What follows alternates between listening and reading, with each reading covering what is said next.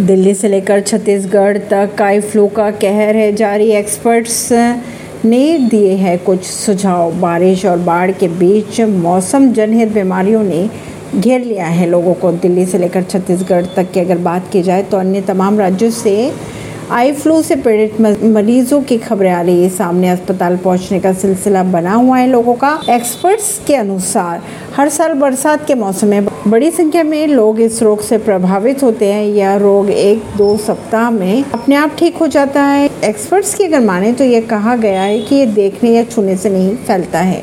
परवीन सिंह, नई दिल्ली से।